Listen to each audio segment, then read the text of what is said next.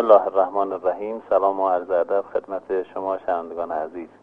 من رضا شاه محمدی هستم کارشناس امور اجتماعی و خانواده استاد دانشگاه و در واقع مشاور خانواده که در این بخش در خدمت شما شنوندگان عزیز هستم. حاج آقا در مورد دروغگویی در کودکان می‌خواستیم با هم صحبت کنیم. بله بله. و ببینیم اصلا شرع در مورد دروغگویی در مورد حالا کودکان چه نظری داره؟ خب کودکان مبرا از هر فکر و ایده ای هستن. بسم الله الرحمن الرحیم.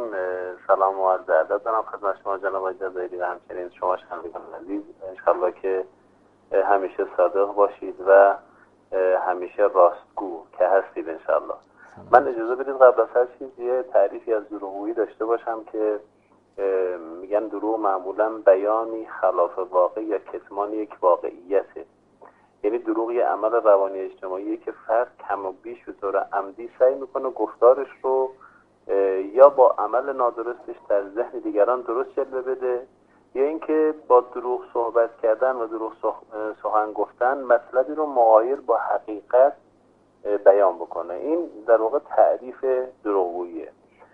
اما بچه ها و حال مخصوصا بچههایی که به سن تکمیل رسیدن و در سنین هفت سال اول زندگیشون که همون هفت سال حاکمیت هستند و خلاص پادشاهی به تعبیر روانشناس ها زندگی می‌کنن.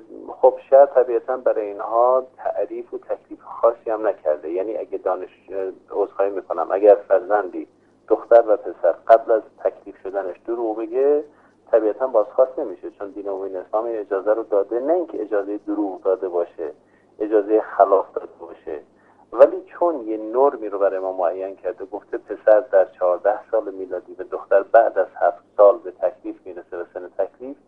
تا اون روز نه نماز برشون واجبه نه روزه برشون واجبه نه انجام واجبات و ترک محرمات.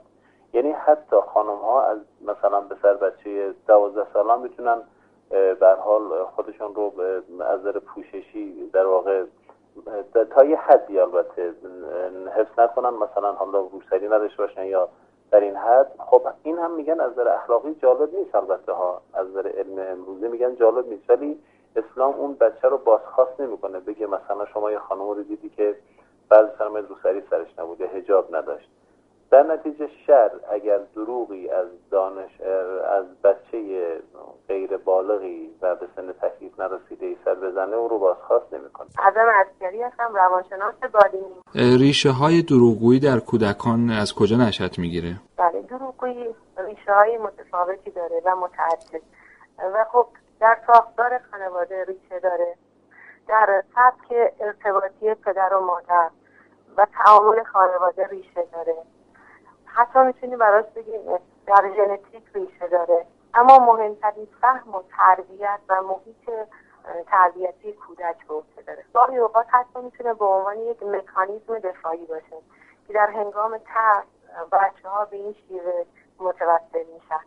در انضباط خیلی سختگیرانه می‌تونه باشه. گاهی اوقات در ترس های کاملا فکری کودکان می‌تونه باشه.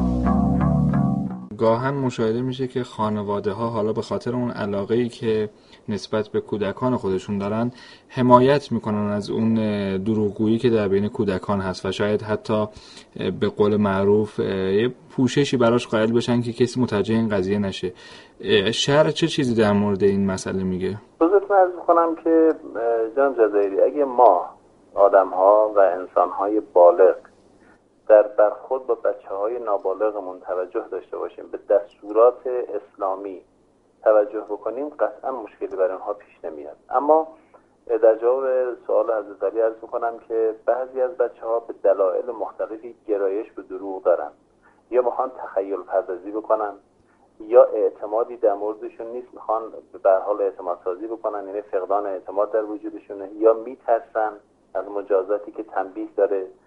یا به خاطر جلب توجه دیگران دروغ میگن یا به خاطر آزمایش والدین که یه وقتایی برای مثلا محک زدن اولیاشون یه دروغ میگن که ببینن مثلا عکس عمل والدینشون چیه. در صورت اون چرا که منجر به دروغ بچه ها میشه عکس عمل ما در موردش خیلی مهمه. ما نباید نگران این موضوع باشیم. وقتی که بچه به سن تکلیف نرسیده چه نگرانی داره؟ اما زمین سازی لازمه. ما باید زمین سازی عبادی زمین سازی پرهیز از دزدی از ناهنجارهای اجتماعی و رویکرد دانش در واقع فرزندان ببخشید من میگم دانش آموز چند لحظه یا روی کرده بچه هامون به هنجارهای اجتماعی باید تلاش بکنیم. ولی اگر یه وقتی این اتفاق افتاد اونها بازخواست نمیشن از نظر شرعی. ولی از نظر اجتماعی طبیعتا خب والدین نگران میشن ولی نیاز نیست سرپوش بگذارن. نیاز نیست مثلا حالا پوشش بذارن به دروغ بچهشون ناراحت باشن نگران باشن. یا فکر کنن دیگران مثلا اونها رو سرزنش می‌کنن بگن بچه شما دروغ گفته. می‌تونن خیلی راحت بگن خب این که به سن تکلیف نرسیده. بچه است. بچه هم حرجی برش نیست. اصلا بازخواستی نمیشه. خب این به موقعش خودش درست میشه. بگیم همونجوری که خداوند رحمان گفته تو این سن نمی‌خواد نماز بخونه یعنی اگه دروغ هم گفت بالاخره بازخواست نمیشه. ما هم تلاش می‌کنیم که این بچه ما دروغگو نشه و بچه صادقی باشه ولی نگران وضعیتش باشن. اما نه اینکه این دروغش رو بپوشونن خدای نکرده یا اینکه مثلا نخوان در موردش کاری بکنن. این نگرانی نداره ولی تلاش برای بهبود این وضعیت بد. پس همونطور که فرمودید یکی از مسائلی که باعث دروغگویی در کودکان میشه اون محیط تربیتی کودکان هست. بله. یعنی فرهنگ خانواده. این اگر بخوایم باز کنیم چطور می‌تونیم تشخیص بدیم که کدام فرهنگ باعث دروغگویی در کودکان میشه؟ در واقع فرهنگی که توش ارتباط های صمیمانه وجود نداره. ترس ها و نگرانی ها توی خانواده هست و خانواده ای که با هم نمی‌تونن مناسبه و مذاکره داشته باشن. یعنی فرزندی که تو خانواده می‌بینه پدر و مادر برای حل مسائل کوچک زندگی با هم دیگه دچار مشکلات فراوون میشن. خشمگین میشن عصبی میشن و این ترس ها و این نگرانی ها انعکاس پیدا می‌کنه به فرزند. و بچه ها با اون ذهن کودکانه خودشون چون به منطق ذهنی هنوز اون منطق ذهنی رشد نکرده متوسل میشن به دروغگویی. برای حفاظت. تبیان دات نت گنجینه صوتی.